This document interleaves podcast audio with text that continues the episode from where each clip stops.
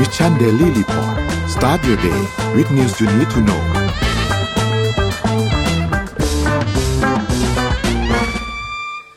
สวัสดีครับยินดีต้อนรับเข้าสู่ Mission Daily Report นะครับ ประจำเช้าวันศุกร์ที่ 7 เดือน 7 นะครับ ปี2516นะครับ อยู่กับผมโทมัสพิเชยงพักดีแล้วก็พี่ปิ๊กทัศภาคเลิศเสวตพงศ์สวัสดีครับพี่ปิ๊กครับ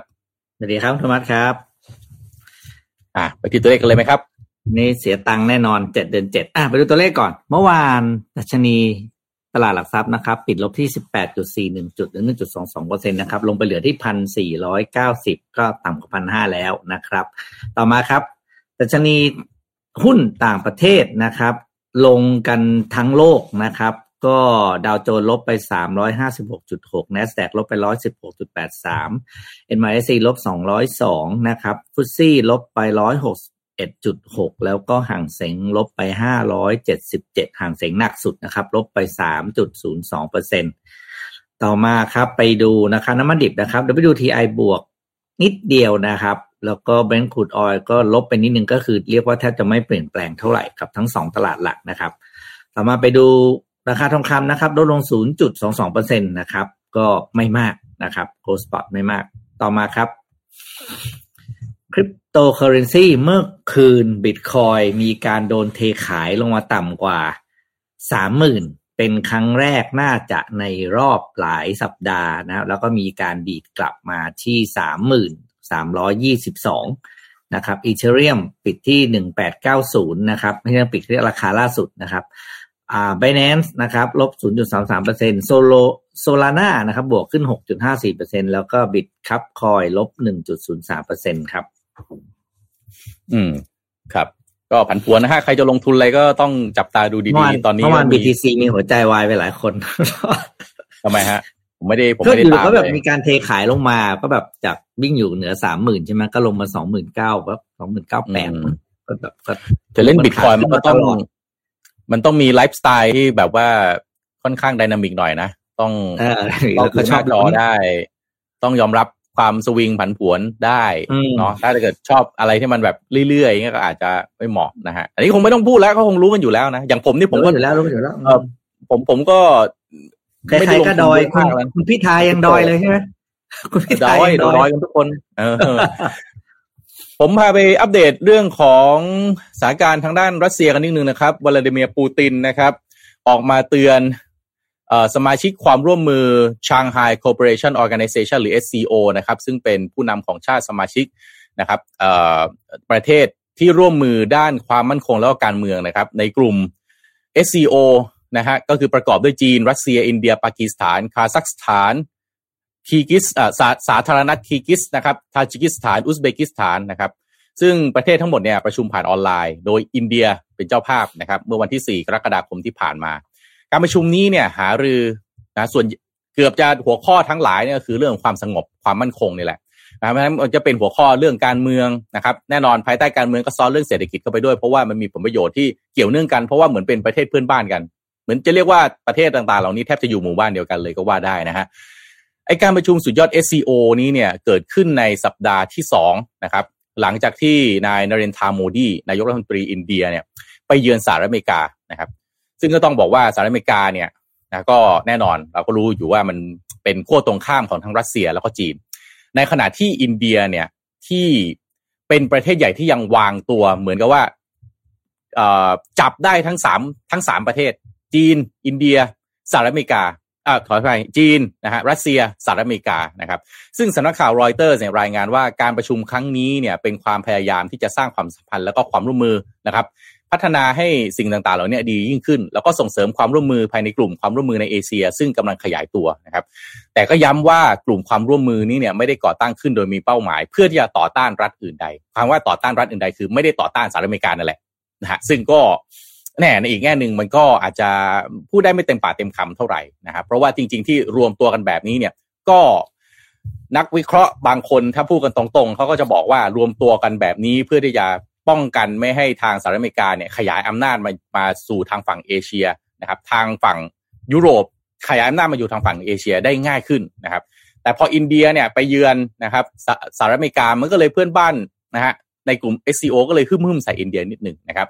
ซึ่งไฮไลท์ในการประชุมนี้เนี่ยก็จะเป็นอย่างอื่นไปไม่ได้แน่นอนนะฮะนอกจากคำพูดของวลาดิเมียร์ปูติน แล้วก็สีจิ้นผิงนะครับสองพี่เบิ้มยักษ์ใหญ่ที่มีอิทธิพลต่อความเป็นไปของทั้ง SCO จริง ต้องบอกของทั้งโลกเลยนะครับ งานนี้เนี่ยมีการปรากฏตัวของวลาวลาดิเมียร์ปูตินเป็นครั้งแรก นับตั้งแต่การก่อจราจนของกลุ่มวากเนอร์นะครับในช่วงเดือนที่ผ่านมา แล้วก็กล่าวให้ผู้นำ SEO มั่นใจถึงเสถียรภาพ แล้วก็เอกภาพของรัสเซียนะครับ แต่ว่าประเด็นสำคัญก็คือปูตินเตือนว่าความขัดแย้งและความเสี่ยงของวิกฤตเศรษฐกิจโลกกำลังเพิ่มสูงขึ้น และบอกว่ารัฐบาลรัสเซียเนี่ยกำลังวางแผนที่จะยกระดับความสัมพันธ์กับกลุ่มประเทศ SCO มากขึ้น ลองดีโคด ความหมายของวลาดิเมียร์ปูตินนะครับ ยกระดับความสัมพันธ์กับกลุ่มประเทศ SCO มากขึ้นมันแปลว่าอะไร มันแปลว่าความสัมพันธ์ในแง่ของการทหารไหมหรือจะมีผลประโยชน์ทางเศรษฐกิจมากขึ้น ค้าขายกันมากขึ้น ลดราคาค่าก๊าซธรรมชาติให้ไหม หรืออะไรนะครับ ความหมายของวลาดิเมียร์ปูตินเนี่ยนะครับ ซึ่งปูตินก็บอกที่ประชุมว่ารัสเซียจะยืนหยัดต่อสู้กับแรงกดดันจากชาติตะวันตก การคว่ำบาตรแล้วก็การยั่วยุต่อสิ่งที่รัฐบาลรัสเซียเรียกว่า ปฏิบัติการพิเศษทางการทหารในยูเครนนะครับ ซึ่งรัสเซียก็มองว่าประเทศต่างๆ ไม่ว่าจะเป็นจีนอินเดียนะครับหรืออิหร่านเองเนี่ยก็เป็นหุ้นส่วนสำคัญในการเผชิญหน้ากับสหรัฐ แล้วก็ต่อต้านอะไรที่แสดงออกว่าเป็นความพยายามของสหรัฐที่จะมากำหนดนะ world order นะครับระเบียบของโลกเนี่ยส่วนด้านสีจิ้นผิงนะครับ ก็กล่าวเรียกร้องให้กลุ่มประเทศสมาชิก SCO เนี่ยเสริมสร้างการแลกเปลี่ยนนะครับ การสร้างหลักประกันความปลอดภัยร่วมกันเสริมสร้างความเป็นน้ำหนึ่งน้ำใจเดียวกัน แล้วก็ความไว้วางใจซึ่งกันและกันให้แน่นแฟนยิ่งขึ้นนะครับซึ่งสีจิ้นผิงเนี่ยกล่าวในที่ประชุมนะครับบอกว่าเราควรคำนึงถึงผลประโยชน์โดยรวม แล้วก็ระยะยาวของภูมิภาคของเรานะครับแล้วก็กำหนดนโยบายต่างประเทศอย่างเป็นอิสระ ซึ่งเราต้องระมัดระวังอย่างสูงต่อความพยายามจากภายนอกที่จะปลุกระดมให้เกิดสงครามเย็นครั้งใหม่ หรือการเผชิญหน้าในค่ายภูมิภาคของเรานะครับทั้งนี้สีจิ้นผิงแล้วก็ปูตินเนี่ยผลักดันให้ประเทศต่างๆ เปลี่ยนมาใช้ ระบบการค้าระหว่างประเทศที่ประเด็นนี้ใหญ่มากครับชำระค่าสินค้าด้วยสกุลสกุลเงินท้องถิ่น ซึ่งการเปลี่ยนแปลงนี้จะช่วยลดการใช้เงิน US ดอลลาร์นะครับ ซึ่งจะแม่ผมว่าสหรัฐอเมริกาก็คงยอมไม่ได้ที่จะให้เกิดขึ้นนะฮะการใช้การนำให้ค่าเงิน US ดอลลาร์ด้อยด้อยต่ำลงนะครับ ก็จะแสดงออกถึง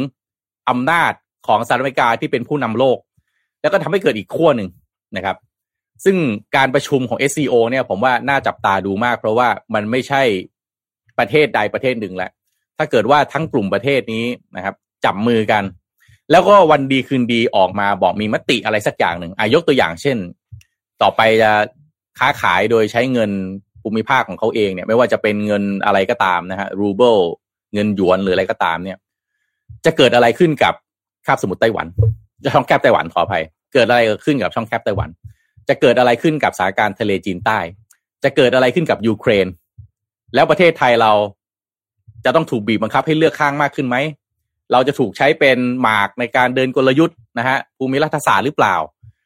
จริงๆมันอยู่กันข้างไกลปไกลเรานะฮะพี่ปิ๊ก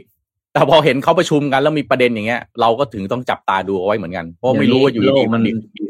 มีปัญหาขึ้นมาเราจะหมดแล้วอะ ใช่โลกโลกติดกันเป็นหนึ่งเดียวหมดละคือต่อให้คุณพรมแดนไม่ติดกันนะ แต่ความสัมพันธ์มันก็ติดกันหมด เพราะว่าการค้าขายใช่ไหมเพราะว่ารวมถึงว่าการเมื่อก่อนก็ไม่นานหรอกสมัยสงครามนะการแผ่อำนาจคือการไปยึดดินแดนใช่ไหมการส่งกำลังทหารเข้าไปเพื่อยึดครองประเทศแล้วคุณก็มีอำนาจเหนือประเทศนั้น แต่ว่าเดี๋ยวนี้การขยายอำนาจมันเป็นได้หลายรูปแบบนะก็การทหารก็จะเดี๋ยวนี้ก็ไม่มีใครเอาแล้วพูดจริงคนที่ประเทศที่ทำนี่ก็ถือว่า เหลืออยู่ไม่กี่อันละ แต่ในขณะเดียวกันเนี่ยการขยายอำนาจทางเศรษฐกิจใช่ไหมครับ ทางค่าเงินนะรวมถึงการขยายอำนาจทางด้านของวัฒนธรรมหนึ่งที่เรียกว่าส่งซอฟต์พาวเวอร์ไปเนี่ยมันก็เป็นวิธีใหม่ ๆ ที่ต้องบอกปฏิเสธไม่ได้ แล้วก็ พอคุณไปวิธีอื่นที่ไม่ใช่เป็นวิธีทางการทหารน่ะ มันกั้นไม่ได้ไง อืมเนี่ยก็เลยอย่างเงี้ยเรื่องเรื่องของการที่พยายามที่จะปรับเรื่องของการใช้ค่าเงินท้องถิ่นใช่ไหมสกุลเงินท้องถิ่นมาเป็นการชำระ ค่าสินค้าได้เนี่ย มันก็คือการถ่วงดุลอำนาจทางด้านของค่าเงินแน่นอนพอค่าเงินของประเทศหนึ่งถูก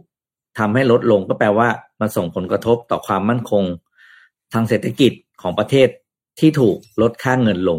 มันก็จะเป็นหนึ่งในการสร้างความไม่มั่นคง ความไม่สุขสบายไม่สงบ แล้วก็สั่นคลอนเสถียรภาพรัฐบาลของประเทศนั้นในการนี้เราอ่านข่าวพวกเนี้ยบางทีมันต้องเข้าใจนะว่าบางทีแบบเออ เออทำไมเขาหลาย ๆ ประเทศแบบถึงตัดสินใจยากจังจะเลือกข้างหรือไม่เลือกข้าง เพราะว่ามันมีหลากหลายมิติที่พัวพันแล้วก็แยกกันไม่ออกอย่างเมื่อก่อนเนี่ยใช่ไหมคุณสมบัติเงินประเทศใครก็ประเทศคนนั้นเนาะไม่ได้มีอะไรเกี่ยวข้องกันเท่าไหร่ อืมอันนี้พี่คือปิ๊กลองคิดดูถ้าอยู่ดีกลุ่มประเทศเหล่านี้วันหนึ่งออกมาบอกว่า เราจะแบนไม่ใช้เอ่อระบบปฏิบัติการคอมพิวเตอร์ของทางฝั่งตะวันตกเลย ห้ามเข้ามาในพื้นที่นี้เลยอย่างเงี้ยนะฮะ จะเกิดอะไรขึ้นนะครับ แบนห้ามเอ่อเทคโนโลยีของทางฝั่งอ่าอ่าสหรัฐอเมริกาเข้ามานะฮะใช้เลยแล้วเขาสร้างขึ้นมากันเอง สร้างระบบปฏิบัติการขึ้นมา แบน Android อ่ายกตัวอย่างนะ แบนแบนนู่นแบนนี่แบนนั่นแล้วตัวประเทศตัวเองเนี่ย รวมตัวกันแล้วก็ทำอะไรของเขาขึ้นมาเองแล้วบอกว่าใช้กันเอง อย่างเงี้ยมนะครับ เพราะว่ากลุ่มประเทศที่ผมบอกไป SCO เนี่ยเอ่อ มีจำนวนประชากร 40%ของโลกนะพี่ปิ๊กอ่าสี่สิบเปอร์เซ็นต์นะ เออเพราะฉะนั้นถามว่าจริง ๆ แล้วเนี่ย เขาสามารถที่จะเกือบเกือบจะเป็นโมโนโพลีได้นะ ถ้าเขาไปผมไปจับกับขั้วอะไรที่ตรงข้ามกับสหรัฐอีกอย่างเงี้ยนะฮะ เนี่ย มันมันมันจริง ๆ แล้วเนี่ยมันถ้าอยากจะงัดจริง ๆ เนี่ย ผมอยากจะบอกเลยว่ากลุ่ม SCO เนี่ย มีอำนาจสูงที่สุดในการวันหนึ่งถ้าเขาอยากจะงัดกับสหรัฐอเมริกา เพราะว่า เขาอยู่ด้วยเขาอยู่ของเขาได้ วันหนึ่งถ้าเขาบอกว่าเขาปฏิเสธให้ไม่เอาใครเขาสามารถที่จะทำธุรเอ่อทำธุรกิจ เฉพาะในกลุ่มประเทศของเขาเนี่ยเขาทำได้นะฮะเออนะเพราะว่าคนเขามากพอจำนวนคนใช่ถูกต้องครับจำนวนประชากรเขามากพอที่จะทำเพราะนั่นคือกำนาจการบริโภคการใช้มันก็เลยเรียกว่าสี่สิบสี่เรีสิยบกว่าเปอเป็นร์เซ็นต์ sizable นะสากเรียกใช่ sizable อืมต้องสี่สิบเปอร์เซ็นประชากรเนี่ยสามสิบเปอร์เซ็น GDP โลกนะฮะ เออแต่ว่าทำเป็นขำๆไปแต่ว่านะอาจจะมีจุดอ่อนหน่อยที่ว่าไอ้ไอ้กลุ่มประเทศ SCO เนี่ยเขาเพิ่งตั้งประมาณสักปลายปลายปีปลายปลายยังไม่ก่อนปีสองพันนิดเดียวอะเก้าหกหรือเก้าเจ็ดเนี่ยแหละผมประผมจำไม่ได้ เพราะฉะนั้นมันยังค่อนข้างใหม่ แต่ผมว่าต่อไปเนี่ยนะ SCO เนี่ย มีโอกาสสูงถ้าถ้าเขาไม่แตกกันซะก่อนนะ ถ้าเขาไม่แบบเออเออมีปัญหาหรืออะไรกันซะก่อนนะประเทศที่อืมจะเสียอำนาจก็จะเข้าไปแทรกแซงแล้วเพื่อไม่ให้พวกเนี้ยรวมตัวกันได้ ก็จะไปไปยุไป แทรกแซงอะใช่ไหมง่ายๆอะไปหรือเขามีสิบประเทศก็อาจจะไปแทรกแซงสักสองประเทศทำให้อะย้ายข้างกลับมาเมื่อกี้เราจะเห็นเยอะในหนัง ถ้าดูไปอ่านแบบไปหาตามข้อมูลจะเห็นความเคลื่อนไหวแบบนี้อยู่บ่อยครั้งใช่อืมแล้วกลุ่มประเทศนะพี่ปิ๊กตอนนี้สมาชิกมีจีนคาซัคสถานคีร์กีซสถานใช่ไหมฮะรัสเซียทาจิกิสถานอุซเบกิสถานอินเดียปากีสถาน ที่กำลังจะเข้าเป็นสมาชิกนะฮะเข้าเป็นสมาชิกเอ่ออิหร่านกับเบลารุส อืมนะฮะอิหร่านกับเบลารุส แล้วก็มีรัฐสังเกตการณ์อีกมีมองโกเลียนะครับ มีเอ่ออัฟกานิสถาน พวกนี้เกือบจะทั้งหมดตรงข้ามสหรัฐอเมริกาหมดเลยนะครับใช่ถ้ากลับไปดูพวกหนังสมัยก่อนเนาะประเทศเหล่าเนี้ยที่คุณพูดชื่อมาเนี่ยเป็นประเทศที่อเมริกาจะรวบส่งสายลับเข้าไปทำอะไรสักอย่างอะตามเนื้อเรื่องหนังสมัยก่อนอะเป็นแบบอืมถูกวางให้เป็นผู้ร้ายในทุกใช่ๆหนังฮอลลีวูดอือืม มทีนี้พอเอ่อเอ่อนาเรนทาโมดีเขาไปเยือนอเมริกาก็มันถึงเป็นประเด็นไงอืมเพราะว่าจริงๆเขาเหมือนกับตรงเนี้ยเขาตั้งมาเพื่อเป็นอีกขั้วหนึ่งรอดูยาวๆครับ SCO จำเอาไว้เลยครับ ยาวๆวันดีคืไม่นใช่ดีเสียอาจจะถูก engine optimization นะอย่าไปเข้าใจผิดนะเออไม่ใช่ SEO แล้วนะไม่ใช่ไม่ใช่ไม่ใช่เออ อันนี้เป็นเอ่อตัวย่อนะครับ South ASEAN ใช่ไหมเอ่อ Shanghai Cooperation Shanghai Organization อืมเพราะจีนนั่นเป็นคนตั้งโอเคเป็นตัวตั้งโอเคตัวจีแล้วมันก็ขยายขึ้นเรื่อยๆไงจากเล็กๆอะอ่านะขยายขึ้นเรื่อยๆขยายขึ้นเรื่อยๆผมเอามาเล่าตั้งแต่นุ้งผมอ่านข่าวที่Mission Daily แรก ๆ เลย ตอนนั้นยังแบบอืมประเทศยังไม่เป็นหนึ่งไม่เยอะขนาดกลุ่นี้ที่เขาอืมอะวันนี้มี Morning Talk ลืมคุยวันหนึ่งก็เข้าข่าวเลยกลัวไม่ได้อ่านข่าวจัด อะวันนี้ Morning Talk เรื่องนี้โอ้โห ต้องบอกเลยว่า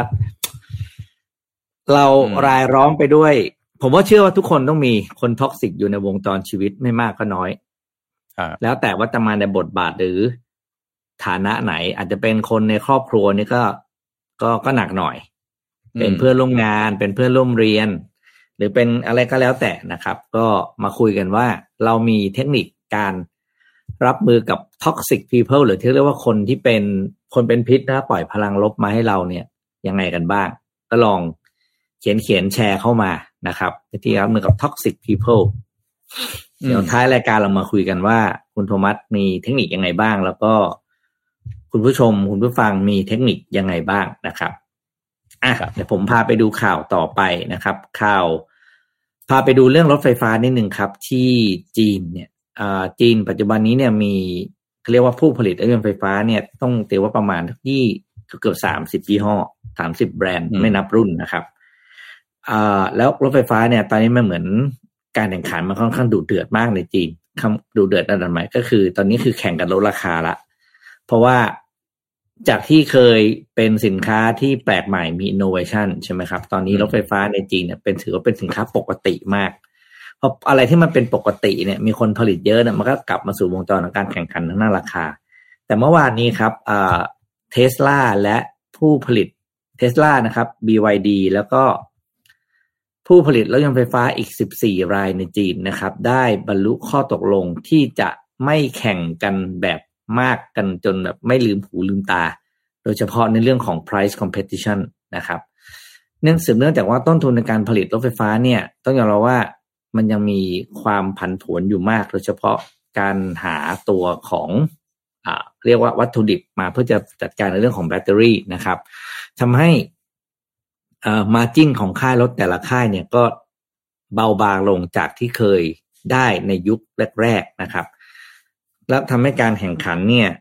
ไม่นับถามคือพอมีผลิตออกมาเยอะๆแข่งกันเนี่ย มันเลยกลายเกิดสภาวะที่เรียกว่า abnormal pricing ก็คือ ต่ำแบบไม่น่าเป็นไปได้ เพราะว่าต่างคนต่างจะขายผลิตมาเสร็จที่มันผลิตมันก็ขายคือเราต้องเข้าใจว่า การผลิตรถยนต์ในจีนเขาไม่ได้ผลิตเหมือนญี่ปุ่นนะ ญี่ปุ่นเนี่ย อ่า ที่เขาเรียก JIT ใช่ไหมผลิตที่อาจจะออเดอร์หนึ่งก็จะแบบว่า just in time เออสองพันคันสามพันคันก็แล้วแต่นะครับ จีนเนี่ยเขาตบโต๊ะทีหนึ่งโป้งเลยคือหมื่นคันเพราะตลาดเขาใหญ่มาก พอพอสป라이มันเยอะครับสป라이เยอะเสร็จก็กลายเป็นว่า ราคามันก็ต้องแข่งกันฉะนั้นก็เลยสรุปกันที่ว่าในงานของอ่า International Conference ในเรื่องของอที่จัดโดย Ministry of Industry and Information Technology นะครับ ผู้เป็นหน่วยงานที่ดูแลในเรื่องของ Automobile Policy นะครับ ก็ได้ทำข้อตกลงว่า เราจะไม่แข่งกันมากไปกว่านี้ เพราะว่าการแข่งปุ๊บจะทำให้ราคาส่งออกของรถยนต์ไฟฟ้าจีนไปยังประเทศอื่นๆได้รับผลกระทบนึกออกไหมพอคุณโทมัสในประเทศขายถูกมากอะ ต่างชาติเขาซื้อคุณเขาก็ไม่ซื้อคุณแพง อืมแต่ในเมื่อในประเทศคุณยังขายราคาแบบต่ำมากเงี้ยเพราะฉะนั้นเวลามันเป็นราคาที่ราคาส่งออกอะ่ะ มันก็จะเป็นราคาที่ขึ้นไปมากไม่ได้ ดังนั้นบรรดาประชาชนที่ยังไม่ได้ซื้อรถไฟฟ้าเนี่ยตอนนี้ก็ต้องบอกต้องเตรียมใจนะครับ ราคารถไฟฟ้าอาจจะไม่ถูกนะครับ อาจจะไม่ถูกแล้วนะครับ ถามว่าตลาดรถยนต์ไฟฟ้าจีนใหญ่แค่ไหน เฉพาะปีที่แล้วอ่าเขาเรียกว่าหนงอ่าเฉพาะห้าปีแรกของเดือนนี้นะครับห้าเดือนแรกของปีนี้ห้าเดือนแรกไปแล้วสิบจุดหกหนึ่งล้านคัน อืม ใหญ่แค่ไหนสิบล้านคันแค่ห้าเดือนแรกของปีมันแข่งอะไรราคาก็ลงมาเรื่อยๆนะครับเพราะฉะนั้นต่อไปรถไฟฟ้าเราจะไม่เห็นราคารถไฟฟ้าลดลงกว่ากว่านี้อีกแล้ว และมีแต่จะทยอยปรับขึ้นเวลาผมเห็นตัวเลขรถไฟฟ้าขายดีขึ้นนี่ ผมไม่รู้คุณผู้ฟังเป็นเหมือนผมนะผมรู้สึกเออดีว่ะ คือมันรู้สึกว่า เออดี ยิ่งขายเยอะๆยิ่งดี เพราะรู้สึกว่าทุกหนึ่งคันที่รถไฟฟ้ามันขายไปมาไปทดแทนไอ้รถที่มันปล่อยคาร์บอนออกมาเออผมผมผมรู้สึกอย่างนั้นนะ แต่ผมก็ไม่รู้ว่าจริงๆแล้วอ่าจริง ๆแล้วในแง่ของการผลิตไฟฟ้ามันก็ยังต้องใช้ถ่านหินอยู่ดี มันก็ยังต้องใช้น้ำมันอยู่ดีเนาะมันก็ยังแบบไม่ใช่แอบสูตรร้อยเปอร์เซ็นต์นะบางอย่างบางทีผมก็ยังเห็นด้วยกับทางโตโยต้านะ ที่ทางประธานเขาออกมาบอกว่า จริง ๆ แล้วทิศทางมันควรจะเป็นไฮโดรเจน แต่มันไม่มีใครฟังเขาอะจนเขาก็ต้องเรียกว่าร้องไห้กลางที่ประชุมเลยนะฮะ ก็ไม่รู้ใครถูกใครผิดไม่รู้ แต่ว่าประเด็นที่ปิ๊กพูดนะผมผมมีมุมอย่างนี้นะเขารวมตัวกันแล้วก็เหมือนกับตกลงว่าจะไม่ทำสงครามราคาใช่ไหมเพื่อที่จะแบบพยุงราคาเอาจากประสบการณ์หมดนะพี่ปิ๊กนะพวกสมาคม พวกการรวมตัวกันอะไรเงี้ยมาตกลงว่าเฮ้ยเราจะไม่ไม่แทงกันเองนะ เราอย่ามาถล่มกันเอง เพราะว่าอพวกเราก็เสียประโยชน์เองเนี่ย แต่สุดท้ายนะ พอเวลาแคปการผลิตตัวเองเหลือเนี่ย ผมเห็นก็ไปศาสตร์ราคาใส่ทุกทีอะ คือมันได้ประมาณสักช่วงหนึ่งช่วงหนึ่งที่แบบเหมือนเหมือนกับเหมือนกับข้อตกลงหยุดยิงนะพี่ปิ๊กไอ้ช่วงนี้หยุดยิงอะแต่พอแบบหันกลับไปดูโอ้โห โรงงานนี่สร้างไว้เทียบเลยอะสือเหลือว่างเนี่ยเอาสุดท้ายเนี่ยมันต้องเออ fill fill cap ตัวเองให้เต็มไงโอ้คนอืมงานมันอืมนะโรงงานมันว่างอยู่ก็ต้องผลิต อะ ผลิตอยู่บราซิล เอ้ยมัน cap มันเหลือทำไงดี เอาต้องโยกกลับไปขาย คือไม่รู้ไอ้ที่คุณไปตกลงกันคุณแผนกนั้นนะ คุณไปตกลงกันเอง ผมไม่รู้ผมผู้จัดการโรงงาน ผม country manager ผมรับผิดชอบ KPI OKR ของผม ผมอืมต้องขายไว้ก่อนใช่ไอ้ฝ่ายขายก็ต้องขายไว้ก่อน วงจรแบบเนี้ย ผมไม่รู้ว่าเป็นเฉพาะเมืองไทยปะนะไม่รู้ทั้งแต่ว่าทั้งโลกเนี่ย ผมก็เองก็คิดว่า อาจจะตกลงกันได้หยุดยิงกันได้ช่วงหนึ่งยาวๆไว้เนี่ย ผมว่ายิ่งแต่ว่าเราในแง่คนผู้บริโภคไงพี่ปิ๊ก ยิ่งยิ่งเขาแข่งกันมันยิ่งดีกับเราไงเรายิ่งดีกับเรา เออใช่ไหมราคามันจะอืมยิ่งถูกใช่ปะเวลาจะไปแบบเออจะไปซื้อเนี่ย เห็นเวลาเห็นหน้าข่าวนะเทสลาลง BYD ก็ลงสู้ BYD ลงสู้ยี่ห้อนู่นยี่ห้อนี้ลงสู้ เออเราก็รู้สึกว่าเออมันก็ดีเหมือนกันแฮะขอแค่ว่าอย่าลด อย่าลดคุณภาพแล้วกัน แต่นะฮะพวกนี้จริงๆแล้วเนี่ย มันจะไม่เหมือนรถสันดาปคุณโทมัสพวกนี้มันคือการขายซอฟต์แวร์เป็นหลัก เขาให้อืมรถคุณฟรีเลยก็ได้คุณโทมัสพวกเนี้ยอืมแต่เขาเก็บค่าซอฟต์แวร์คุณโทมัสแพงอืมๆเพราะว่ารถพวกนี้ประสิทธิภาพมันขึ้นอยู่กับซอฟต์แวร์ไงอืม อืมเนี่ยเนี่ยเขาสามารถลดราคาลงได้กว่านี้ แต่ผมว่าสิบยี่สิบเปอร์เซ็นต์ผมว่าเขาก็ลดได้แล้วเขาก็ไปบังคับว่าถ้าคุณอยากใช้รถให้มันเต็มฟังก์ชันอะคุณจ่ายซอฟต์แวร์มา ซึ่งอันเนี้ยเป็นวิธีที่โหดกว่าอีก อืมอืเขา limit อืเขา limit รถให้คุณโทมัสวิ่งได้ไม่เกินร้อยยี่สิบก็ได้นะอืมถ้าอยากวิ่งเร็วกว่านั้น จ่ายมา ไม่งั้นครับไม่งั้นอะไรนะมอเตอร์ไม่ทำงานอย่างเงี้ยโอ้โหวันนี้คุณโทมัสเจอดอกนี้คุณโทมัสตายเลยนะอืมอืมอืมอืมแล้วมันเป็นจริง ๆ อย่างเนี้ยอย่างใช่ไหมอย่างคุณหนุ่ยที่เขาต้องซื้อซอฟต์แวร์เรื่อยๆเห็นปะ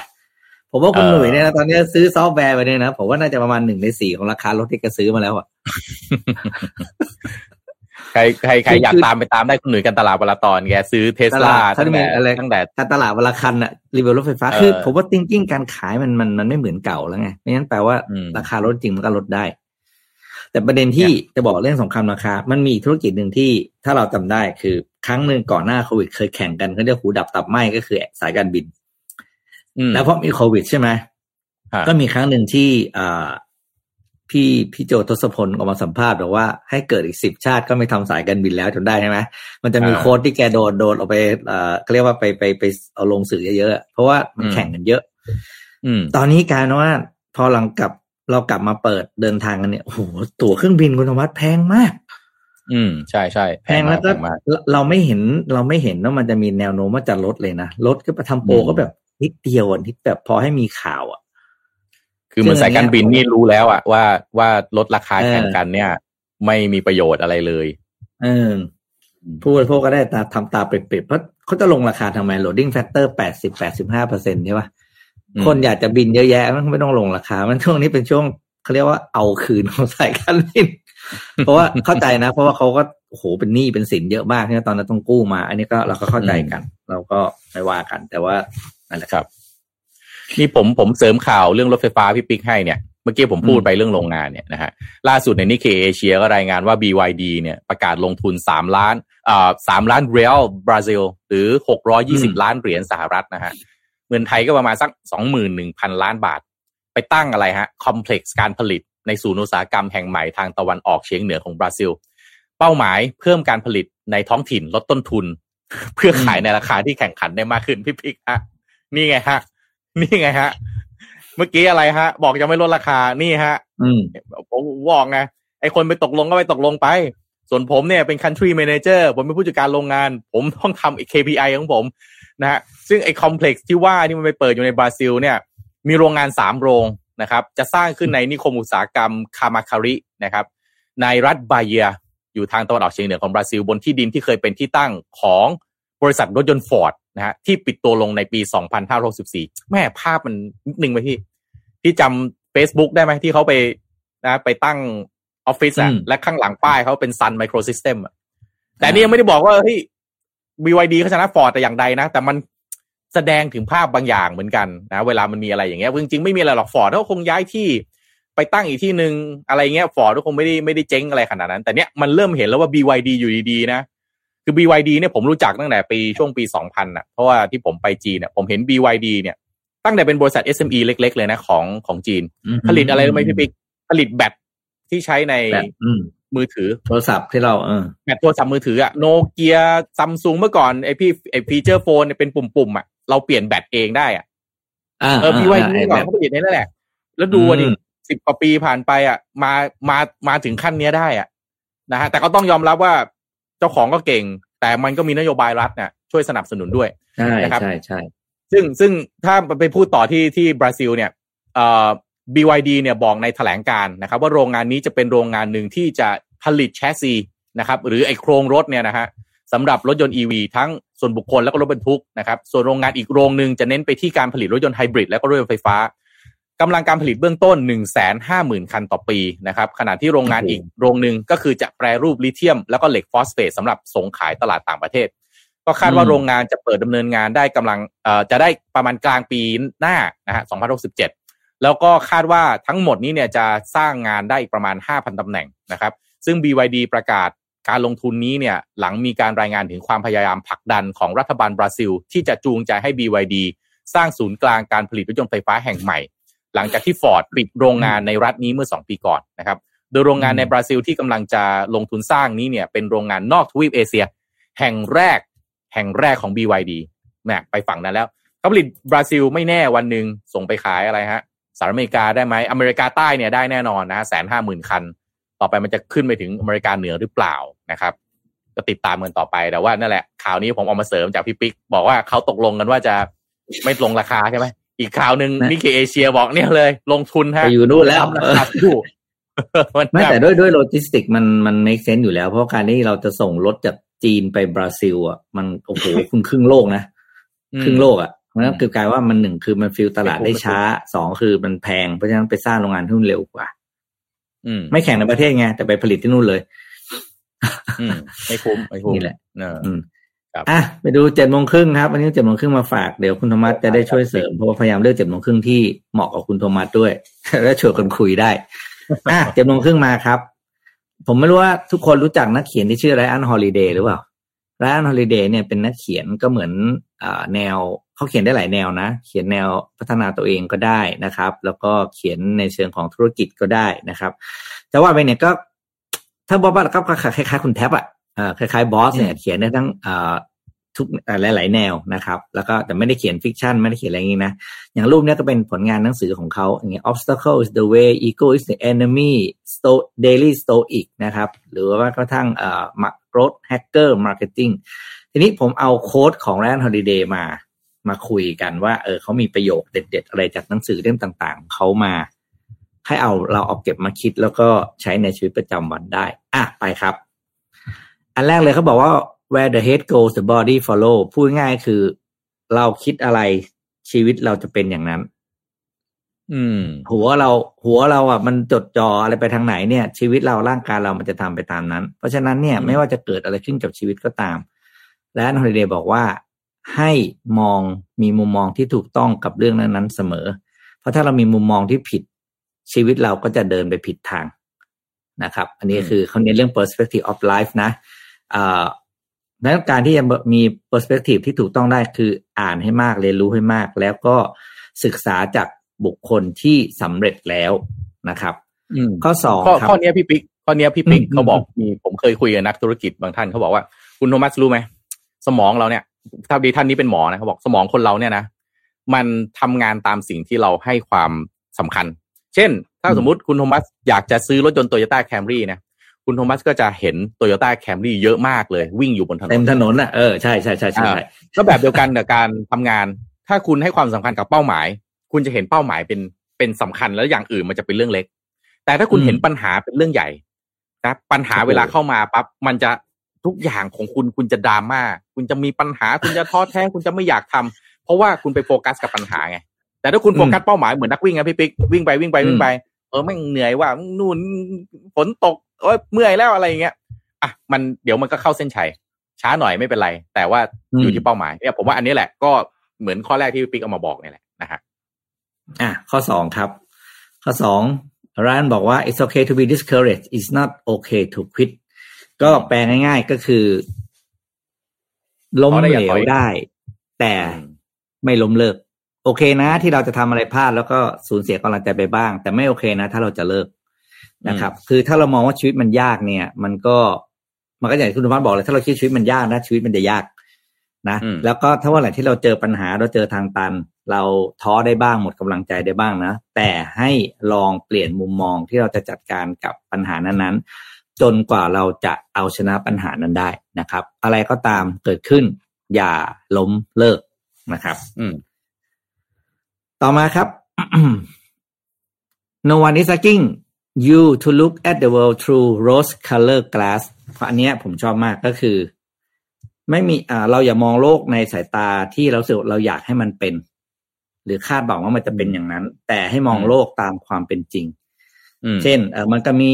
คนที่อาจจะไม่ถูกใจเราบ้าง เราไม่ถูกใจบ้างอะไรพวกเนี้ยครับ คือถ้ามองเรามองโลกตามความเป็นจริงปุ๊บเนี่ย เราจะมีความสุขแล้วก็ลดความคาดหวังที่สร้างกับตัวเอง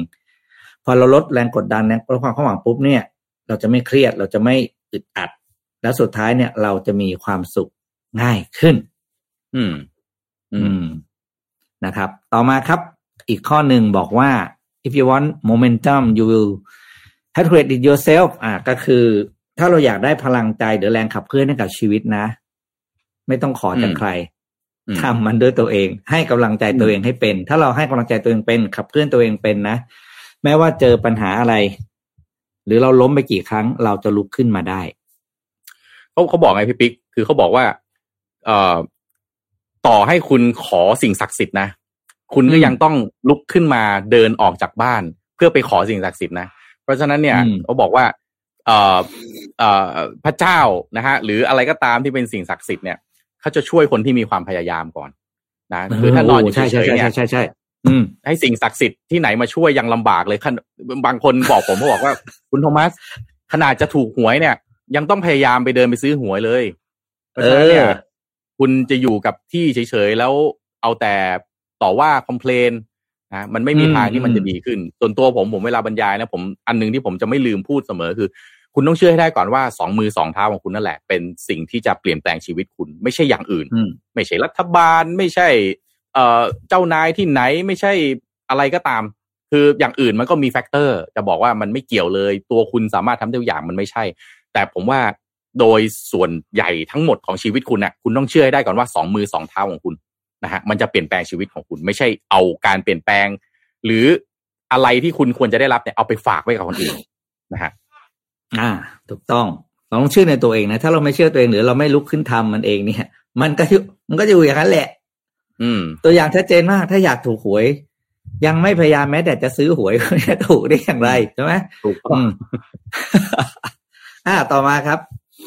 ต่อมาก็คือ the path of least resistance is a terrible teacher ก็คือไอ้ข้อนี้ข้อนี้ดีเลยนะครับ ก็คือครับอย่ากลัวความยากลำบากในชีวิตนะครับอืมอย่าทำในเรื่องที่เขาเรียกว่า อย่าเลือกทำแต่เรื่องง่ายอืมถ้าเราเลือกทำแต่เรื่องง่าย เราจะเติบโตได้อย่างไรนะครับ ก็คือคนที่ทำแต่เรื่องง่ายคือคนที่ไม่อดทนอะ ไม่เจอเจองานยากกันนี้อะไรอย่างเงี้ยเขาบอกเลยว่าอืมคนที่เลือกเส้นทางของการเอาแต่งานง่าย นั่นคือการนะเขาบอกมันคือ terrible teacher มันคือครูที่แย่ที่สุดแล้วเพราะครูที่แย่คือให้แต่โจทย์ง่ายๆกับเด็กถูกปะอืมเด็กก็จะไม่ฉลาดขึ้นไม่พัฒนาตัวเองนะครับเขาเขามีคนบอกกับพี่ปิ๊กเขาบอกว่า เวลาที่จะเลือกโอกาสในการทำทำทำทำธุรกิจเนี่ย ให้เลือกทางยากไว้หน่อย เพราะว่าทำทำไมอืมต้องเลือกทางยากไม่เลือกทางง่ายใช่ไหมเลือกทางยากคนมันไม่ตามมาตอนอืไปมเลือกทางง่ายเนี่ย เดี๋ยวคนตามไปเพียบเลย โอ้มันง่ายนี่นะคุณทำอืมสำเร็จถูกแป๊บต้องหนึ่งเดี๋ยวตามมากันใหญ่เลย แต่มันเป็นทางยาก โอ้โห กว่าจะเสร็จกว่าจะสำเร็จได้มันยากขนาดนี้ ไอคนจะตามมันคิดหนักไงเอเอออมันเห็นมันก็ไม่เอาแล้วใช่มันไปหาเรื่องง่าย ๆทำกันหมด อืมใช่อะต่อมาครับ ต่อมาคือ don't waste a second looking back at your expectation ก็คืออดีตที่เกิดขึ้นแล้วแก้ไขไม่ได้ เพราะฉะนั้นเนี่ย อย่าไปสนใจมาก คือให้ให้เก็บเป็นบทเรียน learn from it and ก็ปล่อยไว้ตรงนั้นแหละ แต่ให้มองไปข้างหน้านะครับ แล้วก็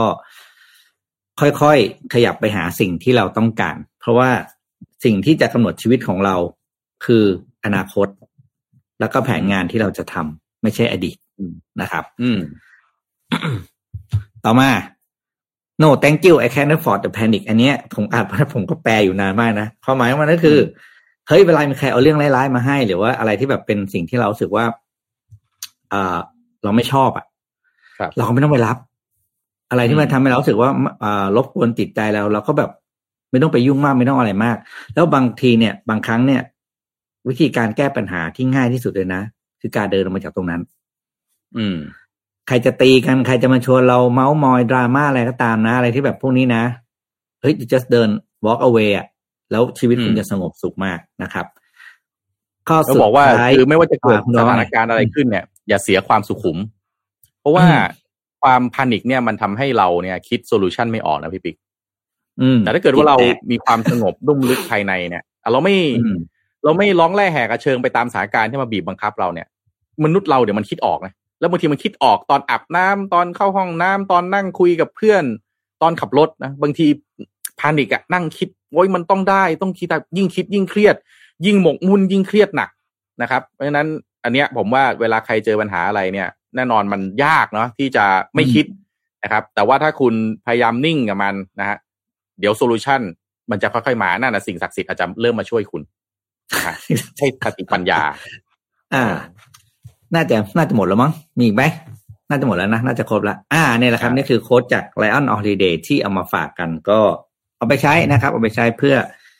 ชีวิตที่ดีกว่าของเรา อย่าลืมนะครับว่า ชีวิตของเราจะเป็นอย่างไรขึ้นอยู่กับอนาคตที่เราตั้งใจจะไปนะครับ ไม่ใช่อดีตครับอะนี่คือเจ็ดโมงครึ่งวันนี้ของ ผมและคุณโทมัสเอามาฝากทุกคนครับอืมขอบคุณครับพี่ปีกโอ้โห ได้ข้อคิดเยอะมากที่เชื่อว่าคุณผู้ฟังหลายท่านก็สตาร์ทอ่าเช้าวันนี้ด้วยข้อคิดดีๆ จากที่พี่ปิ๊กสรรหามาด้วยนะครับ อ่า ผมพาไปต่อที่ข่าวเมื่อกี้พี่ปิ๊กพูดเรื่องเครื่องบินนะพูดเรื่องเครื่องบิน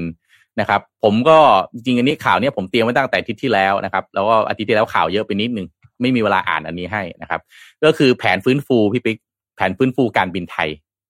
นะฮะอืมการบินไทยเนี่ย ล่าสุดเขารายงานความคืบหน้าของแผนฟื้นฟูกิจการนะครับ ก็จ่ายทั้งจ่ายหนี้นะเงินต้นดอกเบี้ยตามแผนนะนะครับเอ่อประเด็นสำคัญคือเขาเอาขายเครื่องยนต์อะไหล่ขายหุ้นนะครับแล้วก็ขายเครื่องบิน Boeing 747ที่ไม่ได้ใช้งานเนี่ยเพื่อเอาสิ่งเหล่านี้ไปชำระนะฮะหนี้นะครับเอ่อ บริษัทการบินไทยจำกัดมหาชนเนี่ยนะครับเขาส่งรายงานความคืบหน้าในการดำเนินการตามแผนฟื้นฟูกิจการสำหรับงวดระหว่างวันที่ 15 มีนาคมถึงวันที่ 14 มิถุนายน ก็คือปีที่ 2 ไตรมาสที่ 4 แก่กรรมการแล้วก็ผู้จัดการตลาดหลักทรัพย์แห่งประเทศไทยนะครับ สรุปเนื้อหาโดยสังเขปเพราะจริงๆมันยาวมากนะครับ ก็บอกว่าเนื่องจากตลาดหลักทรัพย์แห่งประเทศไทยเนี่ยกำหนดให้ทางการบินไทยเนี่ยรายงานความคืบหน้าการดำเนินการตามแผนฟื้นฟูนะครับ ซึ่งผู้บริหารแผนก็ขอสรุปสรุปสาระสำคัญของการดำเนินแผนนะครับ อย่างแรกเนี่ยการชำระหนี้ตามแผนฟื้นฟูกิจการนะครับ ซึ่งอันนี้เนี่ยเป็นสิ่งที่กำหนดไว้ในแผนฟื้นฟูกิจการข้อที่ 5.3 คือการชำระหนี้ การขยายระยะเวลาชำระหนี้ แล้วก็การลดภาระหนี้นะครับ ซึ่งกำหนดให้เจ้าหนี้ได้ชำระหนี้ตามคำสั่งนะครับ ที่เป็นคำสั่งของเจ้าหน้าที่งานพิทักษ์ทรัพย์นะศาลล้มละลายกลางศาลอุทธรณ์คดีชำนาญพิเศษ หรือศาลฎีกานะครับ หลายศาลเหลือเกินนะฮะซึ่งเป็นคำสั่งถึงที่สุดแล้วให้ได้ชำระหนี้นั้นเนี่ยผู้บริหารแผนได้ชำระหนี้ให้แก่เจ้าหนี้ตามเงื่อนไขที่กำหนดไว้ในแผนข้อ 5.3 นะครับโดยการชำระหนี้เงินต้นและดอกเบี้ยคงค้างจนถึงวันที่ 30 เมษายนนะฮะฟังจำนวนเงินดีๆนะฮะผมเห็นตัวเลขแล้วผมแบบเดี๋ยวนะมันกี่หลักอะไรเงี้ยนะฮะสามพันหนึ่งร้อยเก้าสิบเจ็ดล้านเก้าแสนแปดหมื่นเจ็ดพันห้าร้อยสิบสามบาทสี่สตางค์บริษัทไม่ได้มีการผิดนัดตามแผนแต่ประการใด อันนี้ต้องขอปรบมือให้ใจชื้นขึ้นเยอะนะฮะว่า การบินไทยของไทยเรานี่เขามาตามนัดนะฮะมาตามนัดในขณะที่เรามีกระแสข่าวหลายข่าวว่าหุ้นกู้เอ่ยอะไรเอ่ยไม่มาตามนัดนะการบินไทยมาตามนัดให้นะครับ แล้วก็นะการขายให้เช่านะฮะหรือหาประโยชน์จากสินทรัพย์จากทรัพย์สินรองอื่น ๆนะครับ ซึ่งอันนี้เป็นข้อที่อยู่ในแผนข้อที่ 5.7.1วงเล็บขอนะครับ ที่กำหนดให้ผู้บริหารแผนต้องเอามีอำนาจในการไปขายนะฮะให้เช่านะครับ หรือหาประโยชน์จากทรัพย์สินรองนะครับ ซึ่งการบินไทยมีการขายทรัพย์สินรองอื่นๆ ก็คือ 1 เครื่องบินแบบ Boeing 747ขีด400 ที่ไม่ได้ใช้งานแล้วเนี่ย6ลำนะครับเอ่อลำที่หนึ่งเนี่ยการบินไทยได้รับเงินจากการขายเครื่องบินดังกล่าวครบถ้วนแล้ว และได้ส่งมอบเครื่องบินให้แก่ผู้ซื้อแล้วนะครับ ส่วนอีก 5ลำที่เหลือ การบินไทยทำสัญญาซื้อขายกับผู้ซื้อ แล้วก็เรียกเก็บเงินมาจำจำนวนร้อยละ20แล้วนะครับนอกจากนี้ก็คือการขายเครื่องบินที่ไม่ได้ใช้งานแล้วอีกสามลำที่การบินไทยได้รายงานความคืบหน้าไปตั้งแต่ไตรมาสก่อนๆนะครับ ก็กำลังอยู่ในขั้นตอนนะครับ ที่ได้รับเงินนะครับ การขายเนี่ยนะครับ แล้วก็อีกมีอีกหนึ่งลำสุดท้ายนะครับการบินไทยได้รับเงินที่กำลังรอการส่งมอบเครื่องบินแก่ผู้ซื้อภายในเดือนพฤศจิกายนปีนี้นะครับ แล้วก็มีเรื่องเครื่องยนต์อะไรไม่ได้ใช้งานแล้วสี่เครื่องยนต์นะครับ หุ้นในบริษัทขนส่งน้ำมันทางท่ออีก 1,868 หุ้น อันนี้ก็การบินไทยได้รับเงินค่าขายครบถ้วน แล้วก็โอนหุ้นแก่ผู้ซื้อแล้ว ก็ทำหลายอย่างเหมือนกันนะฮะเนี่ย แล้วก็ จนถึงวันที่ 30 เมษายนนี้นะครับคณะกรรมการเจ้าหนี้นะมีการประชุมคณะกรรมการเจ้าหนี้เพิ่มเติมจากรายงานความคืบหน้าคราวที่แล้วรวม 3 ครั้ง ซึ่งที่ประชุมคณะกรรมการเจ้าหนี้ได้รับทราบในประเด็นต่างๆ รวมถึงความคืบหน้าในการดำเนินงานตามแผนพื้นฟูกิจการ ของคณะผู้บริหารแผนนะครับ ซึ่งเรื่องผลการดำเนินการ ก็ออกมาอย่างที่ว่าไปนะครับแล้วก็ทั้งนี้สรุปสุดท้ายนะครับ จากผลการดำเนินงานข้างต้นของบริษัทนะฮะแสดงถึงความสามารถในการชำระหนี้ได้ตามแผนฟื้นฟูกิจการที่กำหนดนะครับพี่ปิ๊กสังเกตป่ะพอพอมันเป็นข่าวดีอะมันไม่ค่อยเป็นข่าวดัง อ่า แน่นอนแหมคุณโทมัสธรรมชาติของคนคนอะไรนะคนเสพเออสื่อมันมีมันมีคนที่เรียนคนที่เรียนการสื่อสารมันจะมีอันหนึงเลยก็คือ ประโยชน์ที่บอกว่า ไม่มีอะไรเป็นข่าวดีไปมากกว่าข่าวร้ายเพราะว่าข่าวร้ายเนี่ยมันขายได้ ก็เนี่ยผมไม่เห็นคนพูดถึงเลยเนี่ย การบินไทยชำระหนี้ได้ตามนัด แล้วผมว่าบริหารแผนอืมได้ดีด้วย ไม่ค่อยดังไม่มีใครชมข่าวเลยที่ไปอยู่ซอกหลืบเล็กๆ ผมกว่าจะแบบเจอได้นี่คือเนี่ย แต่บอกเลยนะเนี่ยคุณธรรมัสมันคือทัศนคติของการพัฒนาประเทศเลยนะอันนี้ผมอืมพูดจริงๆประเทศเราเป็นแบบเนี้ยสื่อที่ผ่านมารับผิดต้องรับผิดชอบเต็มอืมๆอันนี้ผมอืมบอกเลยเลย เพราะว่าการที่คุณฟีดแต่ด้านร้ายเนี่ยมันเลยดูแบบสถานการณ์ทุกอย่างมันแย่หมดนะพูดจริงคุณธรรมัสคุณธรรมัสโตมาอืมอ่า ดูฟรีทีวีบ้านเรา มีอะไรเป็นข่าวดีโอ้มีละครเรื่องไหนดีบ้าง คือเปิดดูบางนี่ทีเหมือนเราโโเปิดศึกอีกแล้วใช่ปะจริงเฮ้ยแบบเสียแบบพออย่างนี้มันกลายเป็นทุกคนมันก็รู้สึกว่าเนี่ยองค์กรนี้ร้ายไม่แต่เรื่องร้ายทุกคนอยู่ท่ามกลางข่าวร้ายข่าวลบ เนี่ยคือท็อกซิกอืมจิตใจสมองที่จะไปพัฒนาอะไรให้มันก้าวหน้าก็ไม่มี อืมเนาะก็ต้องพยายาม support ข่าวดีกันด้วยนะอืมจริงผมก็เห็นด้วยพี่ปิ๊กว่าเป็นหน้าที่สื่อ ที่ที่ด้านหนึ่งอะ โอเค ข่าวบางอย่างมันขายได้ใช่ไหมแต่ว่าก็ต้องถามว่าระยะยาวๆไปเนี่ย เรา shape สังคมกันแบบไหนนะฮะใช่เอาผมเพิ่มอีกปิดท้ายอีกนิดนึงของการเรื่องของการบินไทยนะครับ การบินไทยล่าสุดพี่จำได้ไหมเรื่องที่เขารวมไทยสมายเข้ามา ยุคไทยสมายนะฮะ ก็การบินไทยประกาศนำเครื่องบิน Airbus A 3 2 0 ของไทยสมายสี่ลำเนี่ยตอนนี้เอาเข้าไปประจำฝูงบินแล้วนะครับ แล้วก็ไปเสริมเที่ยวบินรองรับความต้องการของผู้โดยสารนะครับ ก็จะประเดิมด้วยเส้นทางแรกคืออินเดีย เริ่มตั้งแต่วันที่หนึ่งกรกฎาคมที่ผ่านมานี้แล้วนะครับ ก็โดยจะทำการบินเส้นทางไปกลับกรุงเทพเดลีนะฮะแล้วก็จะมีกรุงเทพมุมไบด้วยนะครับ ทั้งนี้เนี่ยการเอาเครื่องบิน A 3 2 0 มาให้ช่วยมาให้บริการเนี่ยก็จะช่วยให้บริษัทสามารถเพิ่มประสิทธิภาพในการจัดการความเหมาะสมได้คือเครื่องมันไม่ใหญ่นะฮะเพราะฉะนั้นเนี่ยมันไม่จำมันเวลาบินทีเนี่ยมันไม่จำเป็นที่ต้องทำตลาดเยอะนะฮะก็บินเส้นทางรองๆลงมาได้นะครับ ก็ทำให้การการบินไทยเนี่ยสามารถวางแผนแล้วก็พัฒนาเครือข่ายเส้นทางบินนะฮะและจัดเที่ยวบินให้ครอบคลุมตามความต้องการในภาพรวมได้ดียิ่งขึ้นนะครับ ซึ่งผู้สื่อข่าวก็รายงานเพิ่มเติมนะฮะเครื่องบิน Airbus A 3 2 0 4ลำที่ว่าเนี่ย เดิมทำการบินโดยสายการบินไทยสมายโดยบริษัทการบินไทยเองเนี่ยนะครับแล้วก็มาปรับโฉมให้เป็นฝูงบินของการบินไทย หลังจากมีการควบรวมกิจการนะฮะของการบินไทยแล้วก็การบินไทยสมายนะครับซึ่งตามแผนควบรวมเครื่องบินนะที่ทำการบินโดยสายการบินไทยสมายจำนวน 20 ลำเนี่ยจะเข้ามาเป็นฝูงบินเดียวกับการบินไทยทั้งหมดภายในสิ้นปี 2516 นี้ ตอนนี้มาแล้ว 4 ลำ เหลืออีก16 ลำ นะครับ ก็ผมว่าก็ประสิทธิภาพก็ดีขึ้นนะ เพราะว่าจริงๆ ปิ๊กในการทำการตลาดอะไรพวกเนี้ยยิ่งคุณมีหลายแบรนด์มากขึ้นเนี่ยนะ มันต้องใช้ resource มากขึ้นในการผลักดันแบรนด์ให้เป็นที่ยอมรับนะครับ อาจจะบอกว่าแกการบินไทยจะต้องมาจับ low cost ถ้ามันจะเสียเอ่อ positioning หรือเปล่าอะไรเงี้ย ผมผมก็ไม่มองกันนะ ในยุคนี้ถามว่า premium airline จริง ๆ เนี่ยมันมันมันก็อยู่ มันก็สามารถที่จะบินมันก็มีลูกค้าของเขาอะส้นทงรงเล็ก เอออมผมว่าไม่จำเป็นมันมันเวลาดูแบรนด์เนี่ยทำไมการบินไทยจะจะพรีเมียมในแง่บริการไม่ได้ คุณพรีเมียมในแง่บริการ แล้วถ้าลูกค้าอยากจะอยากจะได้อะไรที่เอ่อ above อ่าทั่วไป above ทั่วทั่วไป คุณก็ไปซื้อ business คุณก็ไปซื้อ first class เอาใช่ไหมแต่ว่าไอความประสิทธิภาพเนี่ยของการบริหารต้นทุนสำหรับสายการบินที่ปิ๊กพูดมาที่โจทัศพลบอกว่า เอ่อต่อไปยังไม่ทำสายการบินแล้วเนี่ยเลยสิบแปลชาติว่าก็ไม่ทำธุรกิจเนี้ยเอ่อธุรกิจเนี้ยมันต้องอาศัยประสิทธิภาพในการบริหารจัดการต้นทุนที่สูงมาก ใช่ไหมฮะเพราะฉะนั้นไอการแตกแบรนด์เยอะๆเนี่ยผมก็ไม่มั่นใจนะนะฮะว่ามันเป็นเซตเป็นวิธีการที่ถูกหรือเปล่า แต่ว่า อย่างเงี้ยเราเห็นการบินไทยไปควบรวมไทยสมายเข้ามาแล้วเนี่ย ก็เราก็น่าจะอนุมานได้ว่า โอเค ก่อนหน้านี้ที่ไปแตกแบรนด์ออกไป มันน่าจะไม่ใช่กลยุทธ์ที่ถูกต้องนะคอืรับมเชิญให้ปิกอะเดี๋ยวพาไปดู เอาเอาข่าวเบาๆแล้วนะมันก็ข่าวนี้ข่าวมันเยอะแหละแต่ว่าเอาข่าวเบาๆพอเอ่อมันมีกีฬาหนึ่งครับคุณธมัส มันเป็นกีฬาน้องใหม่นะ แต่ว่ามาแรงมากแล้วก็กำลังจะตั้งเป็นเรียกว่าสมาพันธ์อาชีพเลยนะครับ ในสหรัฐอเมริกา กีฬานี้ชื่อ pickleball อืมคุณมารู้จักไหม pickleball เนี่ย ขอขอขอฟลอฟังจากพี่ปิ๊กอยู่มันคืออะไร อ่า pickleball เนี่ยนะครับ เป็นกีฬาลูกผสมของกีฬาสามประเภทนะครับ ก็คือเทนนิส แบดมินตัน แล้วก็ปิงปองนะครับเทนนิสแบดมินตันครับปิงปองโอเคอ่าก็คือกีฬาที่ใช้ไม้ทั้งหมดเลยนะ นี่คือหน้าตาการเล่นนะครับ ผมจะเล่าไปเรื่อยระหว่างดูคลิปนะ ก็คือคุณธรรมะครับก็ไปตี outdoor นะ โดยอืมคอร์ตเหมือนหน้าตาเหมือนคอร์ตเทนนิสเทนนิสแต่ไซอืมขนาดของคอร์ตเท่าคอร์ตแบดโอเคคอร์ตก็เหมือนคุณธรรมะตีตีแบดอะแต่ตัวเน็ตมันอะเท่ากับเน็ตเทนนิสก็คืออยู่กับพื้นโอเคนะครับแล้วก็จะมีเห็นไหมจะมีสี่ช่องเหมือนกับอืมโต๊ะปิงปองอืมอืมก็จะมีความแปลกนะครับ แล้วก็กีฬาตัวนี้ก็จะมีกฎกติกาที่ ผสมผสานจากหลายๆกีอ่าทั้งสามประเภทเข้ามา เช่นอืมตอนคุณโทมัสเสิร์ฟคุณโทมัสจะต้องอยู่เส้นหลัง ทั้งอืมสี่คนต้องอยู่เส้นหลังนะเท้าข้างหนึ่งห้ามเลยเส้นอะไรอย่างเงี้ยนะครับอันนี้ก็กฎอืมกติกาก็ว่าไป เวลาแข่งกันก็ถึงต้องได้ฝั่งไหนได้สิบเอ็ดคะแนนก่อน แล้วก็สองในสามเซตก็จะเป็นผู้ชนะนะครับอืมกีฬานี้เนี่ยล่าสุดก็คืออ่ากำลังจะถูกบรรจุเข้าเป็นกีฬาอาชีพในสหรัฐอเมริกานะครับ แล้วก็ส่งเสริมการแข่งขันจริงจัง แล้วคาดว่า ภายใน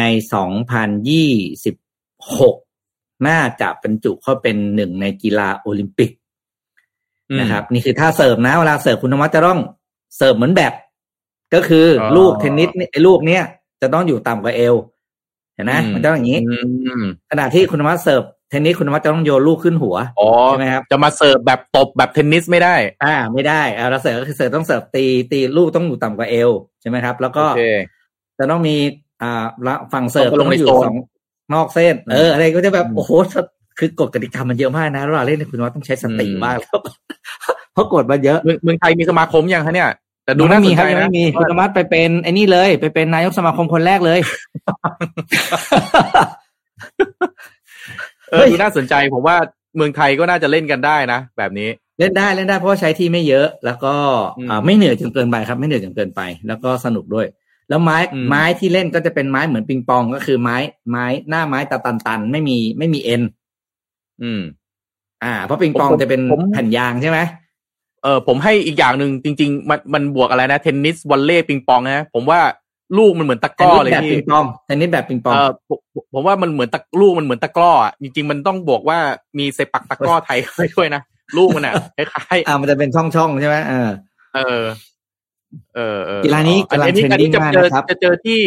โอเออปารีสโอลิมปิกป่ะฮะเนี่ยเข้าโอลิอ่ามปิเขาบอกเขาพยายามจะผลักดันให้เข้าให้ทันครับ แล้วก็อืมตอนนี้ใครมีลูกหลานเนี่ย ถ้าอยากจะหัดเล่นกีฬา อันนี้เป็นกีฬาใหม่นะอันนี้เชื่อว่าเอ่อเขาเรียกว่าน่าจะเป็นหนึ่งในกีฬาที่น่าสนใจมาก อืมอืมอืมแล้วก็มันไม่ Pickle มันไม่เหนื่อยเท ball นนิสมันเหนื่อยไม่ไหวว่ะเทนถือเออเทนนิสผมก็แค่ถือแร็กเก็ตเทนนิสผมก็จะตายแล้วคุณว่ามันหนักไง อืมอืมอืม pickleball ใช่ไหมพี่ปิ๊ก pickleball ครับอ่า pickleball โอเค แล้วมันจะมีกฎอ่ากติกาให้เราฝึกสติตลอดเวลาเอ้ยช่วงนี้ตอนเสิร์ฟคุณห้ามอยู่อะไร มันจะมีกฎพวกนี้ไปหาดูแล้วกัน แต่ว่าสนุกสนุกไปลองไปลองดูครับลองเล่นดู เห็นมีคุณผู้ชมบอกว่ามีเล่นที่สวน สวนเบนใช่ไหมตรงอ๋อเหรอตรงสวนเบนจกิติด้วย อ่าอืมก็แสดงว่าต้องมีอุปกรณ์ขายแล้วในบ้านเราถึงมันต้องไปหาซื้อบ้างละมาหัดเล่นช่วงอืมผมว่ามันชวนสมมูลไปเล่นดีกว่าอืม น่าสนใจน่าสนใจครับ อะอืมผมพาไปข่าวท้ายๆ ปิดท้ายแบบไวๆนะฮะอืมทางรัฐมนตรีคลังสหรัฐนะครับ เดินทางไปเยือนกรุงปักกิ่งเมื่อวันเมื่อไม่กี่วันที่ผ่านมานี้นะครับ โดยในการเยือนมีเป้าหมายเพื่อที่จะ สื่อสารแล้วก็รักษาความสัมพันธ์ที่ตึงเครียดระหว่างสองประเทศก็ไม่รู้ มันจะช่วยอะไรได้นะครับนะฮะเอ่อ AFP นะครับก็รายงานเมื่อวันที่ 6 กรกฎาคมที่ผ่านมานะว่าเจเน็ตเยเลนนะฮะรัฐมนตรีว่าการกระทรวงการคลังของสหรัฐอเมริกาเนี่ยเดินทางถึงกรุงปักกิ่งนะครับซึ่งถือเป็นการเยือนของเจ้าหน้าที่ระดับสูงของรัฐบาลวอชิงตันต่อจากแอนโทนีบลิงเคนรัฐมนตรีต่างประเทศนะครับเยเลนเนี่ยไปถึงปักกิ่งนะครับ แล้วก็ได้รับการต้อนรับจากนิโคลัสเบิร์นส์นะครับเอกอัครราชทูตสหรัฐประจำประเทศจีน แล้วก็หยางหยิงหมิง เจ้าหน้าที่กระทรวงการคลังของจีนนะครับซึ่งการเยือนครั้งนี้ทำให้เจเน็ตเยเลนสามารถที่จะขยายช่องทางการติดต่อสื่อสารเพื่อหลีกเลี่ยงการสื่อสารที่ผิดพลาดของทั้งสองประเทศนี้นะฮะซึ่งเป็นสองมหาอำนาจของโลกนะครับแล้วก็เป็นช่องทางในการขยายความร่วมมือด้านเศรษฐกิจโลกการเปลี่ยนแปลงของสภาพอากาศนะครับแล้วก็ประเด็นอื่นๆนะตามข้อมูลเผยแพร่จากเจ้าหน้าที่ของกระทรวงการคลังสหรัฐ ซึ่งในภาวะการฟื้นตัวของเศรษฐกิจจีนแล้วก็การปรับขึ้นอัตราดอกเบี้ยของสหรัฐนะครับ อาจจะเป็นโอกาสอันดีที่ทั้งสองชาติจะได้พูดคุยกันเกี่ยวกับแนวโน้มการเติบโตนะครับของเศรษฐกิจรายละเอียดการกำหนดการของเยเลนยังไม่มีกับการประกาศอย่างเป็นทางการนะครับ แต่นักวิเคราะห์ก็คาดว่า เธอน่าจะเข้าพบกับรองรัฐมนตรีที่รับผิดชอบด้านนโยบายด้านเศรษฐกิจนะครับ ซึ่งทั้งนี้ทั้งนั้นความตึงเครียดของทั้งจีนแล้วก็อเมริกาก็อยู่ในประเด็นเศรษฐกิจ แล้วก็เรื่องของการอาหารนะครับรวมถึงแผนของคณะบริหารในรัฐบาลโจไบเดนที่มุ่งเน้นจำกัดการลงทุนในส่วนที่เกี่ยวข้องกับเทคโนโลยี ซึ่งมีความละเอียดอ่อน แล้วก็อาจจะส่งผลกระทบต่อจีนอย่างมากนะครับ แล้วก็แม้ว่าเจ้าหน้าที่เจ้าหน้าที่ระดับสูงของสหรัฐจะย้ำว่ารัฐบาลวอชิงตันไม่ต้องการเป็นปฏิปักษ์กับจีนนะครับ แต่พยายามที่จะดีริสนะครับลดความเสี่ยงแทน ซึ่งก็ยังไม่ชัดเจนว่ารัฐบาลปักกิ่งจะเชื่อมั่นในการเปลี่ยนแปลงนโยบายของสหรัฐอเมริกาตามที่กล่าวมาหรือไม่นะครับ อีกข่าวหนึ่งไวๆนะครับ จีนกำลังเผชิญกับปัญหาจากฝนตกหนักเกือบทั่วประเทศนะครับ หลังจากฝนที่ตกหนักต่อเนื่องกันหลายสัปดาห์ ในหลายจังหวัดนะครับ แล้วก็ในหลายภูมิภาคทั้งทางตอนใต้ตอนกลางแล้วก็ภาคเหนือนะครับ ซึ่งส่งผลกระทบกับผู้คนหลายแสนคน แล้วก็ผู้คนหลายหมื่นคนต้องอพยพจากออกจากบ้านเรือนนะครับล่าสุดเจ้าหน้าที่ท้องถิ่นก็รายงานว่ามีผู้เสียชีวิตในเหตุน้ำท่วมนี้แล้วอย่างน้อย 15 รายสูญหายอีก4คนในเขตเทศบาลฉงชิ่งนะครับ ซึ่งฉงชิ่งเนี่ย ถือว่าเป็นหนึ่งใน4มหานครนะครับ ที่ทางการเนี่ยจะมีการแต่งตั้งผู้ว่าการนะฮะที่ไปประจำตำแหน่งโดยตรงนะครับ เพราะฉะนั้นเนี่ยฉงชิ่งเวลาที่มีปัญหาแบบนี้เนี่ยทางทางการจีนนะครับ ทางรัฐบาลกลางไม่สามารถที่จะปล่อยให้กลายเป็นภาพที่ดูไม่สวยงามว่าไม่สามารถช่วยจัดการแก้ปัญหากับประชาชนได้นะครับ ทั้งนี้ทั้งนั้นเนี่ยฝนที่ตกลงมาอย่างหนักในพื้นที่ริมแม่น้ำยางซีทำให้เกิดน้ำท่วม แล้วก็ภัยพิบัติทางธรณีวิทยานะครับ ส่งผลกระทบต่อผู้คนมากกว่า1นึ่งแสนสามหมื่นคนใน 19 อำเภอแล้วก็มณฑลของจีนนะครับ แล้วก็ในมณฑลเสฉวนนะครับ ถัดไปจากฉงชิ่ง ก็มีรายงานว่าประชาชนได้รับผลกระทบ จากฝนตกหนักในเดือนนี้มากกว่า 460,000 คน แล้วก็มีประชาชนประมาณเกือบ 90,000 คนต้องอพยพออกจากบ้านเรือนของตนเองเนื่องจากฝนที่ตกลงมาอย่างหนักนะครับ แล้วก็จะเกิดน้ำท่วมฉับพลันในพื้นที่ภูเขา แล้วก็มีดินถล่มด้วยนะครับ หน่วยกู้ภัยพลเรือนของจีนนะครับกำลังเร่งเคลื่อนย้ายผู้ประสบอุทกภัยในเขตว่านโจนะครับซึ่งอยู่ทางตะวันตกเฉียงใต้ของจีนนะครับหลังจากเกิดฝนตกหนักระลอกใหม่นะครับทำให้มีผู้เสียชีวิตนะครับหลายรายนะครับ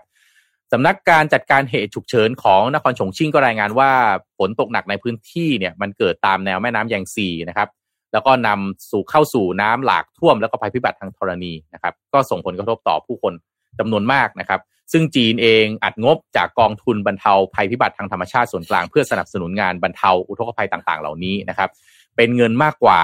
320 ล้านหยวน หรือมากกว่า 1,500 ล้านบาทนะครับ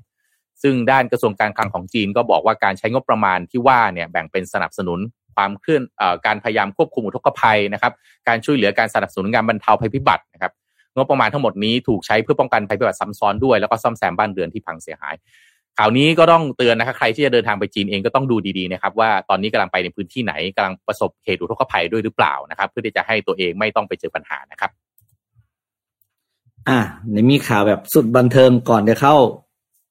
อ่ามอร์นิ่งทอของเรา คุณมัดวันนี้คุณมัดถ้าสั่งพิซซ่า คุณมัดทำไง สั่งพิซซ่ามากิน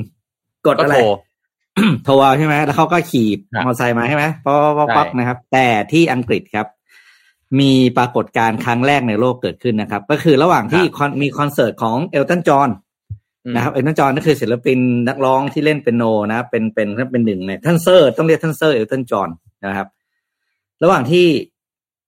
กำลังเล่นเพลงหนึ่งในเพลงฮิตประจำตัวเพลง Rocket Man คุณธรรมะจำได้ไหม I'm the Rocket Man อะไรเงี้ยนะครับ ก็นะครับ มีพิซซ่ามาส่งรมัดโดมิโนพิซซ่าครับ อ่าภาพขึ้นมา โดมิโนพิซซ่าเป็นพิซซ่ารายแรกของโลกนะครับ ที่ใช้อ่าที่พนักงานส่งเนี่ยสวมชุด jet suit นะครับ ซึ่งโดมิโนบอกว่าได้แรงบันดาลใจมาจากเพลง Rocket Man ของเอลตันจอห์นนี่แหละนะครับ โอเค ก็คือเมื่อลูกค้าสั่งปุ๊บเขาจะบินเนี่ยครับ ไปส่ง บินจริงนะครับ นี่คือบินจริงเลย แล้วบินได้แล้วด้วย เพราะฉะนั้นเนี่ยนะครับ ก็เป็นครั้งแรกของโลกนะครับ คือบินจากจุดที่ส่งเนี่ย เป็นเป็นระยะกว่าสิบหก เขาบอกประมาณเขาบอกประมาณเกือบสิบไมล์นะเออสิบไมล์ก็เฮ้ยจริงเหรอกิโลก็ไม่ใช่โอ้โหน้อยนะเออ คือแบบบินเนี่ยร้อยจากร้านเลยครับ แล้วก็ไปส่งพิซซ่าที่กลางงานคอนเสิร์ตอือหือนั่นแปลว่าต่อไปเนี่ย คือถ้ามีคนนี้ทำได้แล้วเนี่ย ก็แปลว่ามันไม่ใช่ยากแล้วเพราะเมื่อวานผมก็เห็นอีกคลิปหนึ่งก็คือเขาที่สหรัฐอเมริกาครับ แข่งอืมแข่งเหมือนแข่งรถแข่งอะแต่แข่งด้วยคนใส่ชุดอันเนี้ย แล้วก็บินอืมแข่งกันอืมนั้นอนาคต ต่อไปนะครับ Delivery บ้านเราจะไม่มีแล้วนะไรเดอร์มาขี่มอไซค์ปาดซ้ายปาดขวาคุณเพราะเขาจะไปลอยอยู่บนฟ้าหมดแล้วเขาจะไม่กวนคุณละโอ้โหแดดแดดมันแรงไหมพี่ ประเทศเราถ้าถ้าบินอย่างนี้จะจะเป็นยังไงฮะเนี่ยหน้าไหม้กันเลยทีเดียว อืมอ๋อโอเค ก็เป็นกิมมิกนะกิม gimmick gimmick โอ้กินพิซซ่าลอยมา คุณโทมัสกินดูซิมันจะหล่อขนาดไหนคนกิน อะกลับมาอืมอะไรนะ ของเรา Morning Talk Morning Talk วิธีการรับมือกับ toxic นะครับ คน toxic ครับคุณโทมัสทำไง ผมเหมือนผมปล่อยผ่านเลยมองผ่านเลยคือคืออมคิดในแง่ที่ว่ามนุษย์เราก็มีรักโลภกดหลงอะเขาก็อาจจะหลงไปกับอะไรบางอย่าง แล้วก็ อืมเอ่ออมไม่รู้ตัวนะ ในสิ่งที่ทำว่ามันทำร้ายคนอื่นหรือเปล่าอะไรเงี้ยเราก็เหมือนกับปล่อยผ่านอะ มันก็เหมือนเราเห็นน้ำเน่า เห็นกลิ่นเหม็นๆเห็นขยะอะไรอย่างเงี้ย แล้วก็ปล่อยผ่านเลย เออ ไม่ไม่ไม่ไปใส่ใจไม่เอากลับมา ไม่เอากลับมาคิด แล้วก็ถ้าถ้าต้องไปอยู่ใน community ไหนที่ toxic ผมออกเลย อืม มันเหมือนกับเสียเวลาชีวิตพี่ปิ๊กนะบางทีก็ต้องบอกคือเราวัยนี้แล้วเนี่ย คือเพื่อนบางคนก็ยัง toxic ยังไงก็ยัง toxic อย่างนั้นนะนะฮะอืมคือ พอ toxic ปั๊บเนี่ย เมื่อก่อนเนี่ยเราพยายามนะที่จะให้เขาอะเหมือนกับให้เขาชอบเรา ให้เขาไม่เข้าใจเราผิด ให้เขาเออเออรู้สึกดีๆกับเรา พอตอนนี้ผมรู้แล้วว่าทำไปไม่มีประโยชน์ คือบางคนอะถ้าเขาจะไม่ชอบถูกต้องเขาไม่เออถ้าเขาจะไม่ชอบมันก็คนไม่ชอบชอบนะเอคุณอโทมัสหายใจแล้วมันก็ไม่คุณโทมัสยังผิดอะ ไม่ใช่หน้าที่คุณด้วย แต่แต่อีกแง่หนึ่งนะพี่เออปิ๊กถ้าผมทำอะไรผิดผมขอโทษเลย ง่ายดีชีวิตมันง่ายทำผิดขอโทษเลยเออหรือใครมาทำอะไรดีๆให้ขอบคุณเลย จบไม่ต้องไปคิดเยอะว่า จะเป็นอืมหนี้บุญคุณไหมเอ๊ะขอโทษไปมึงศักดิ์ศรีหรือเปล่าอะไรไม่ไม่เออเออชีวิตง่าย ใช้ชีวิตให้พอง่าเรายขอโทษแล้วนะเท่ากับเราจบหน้าที่แล้วใช่ไหม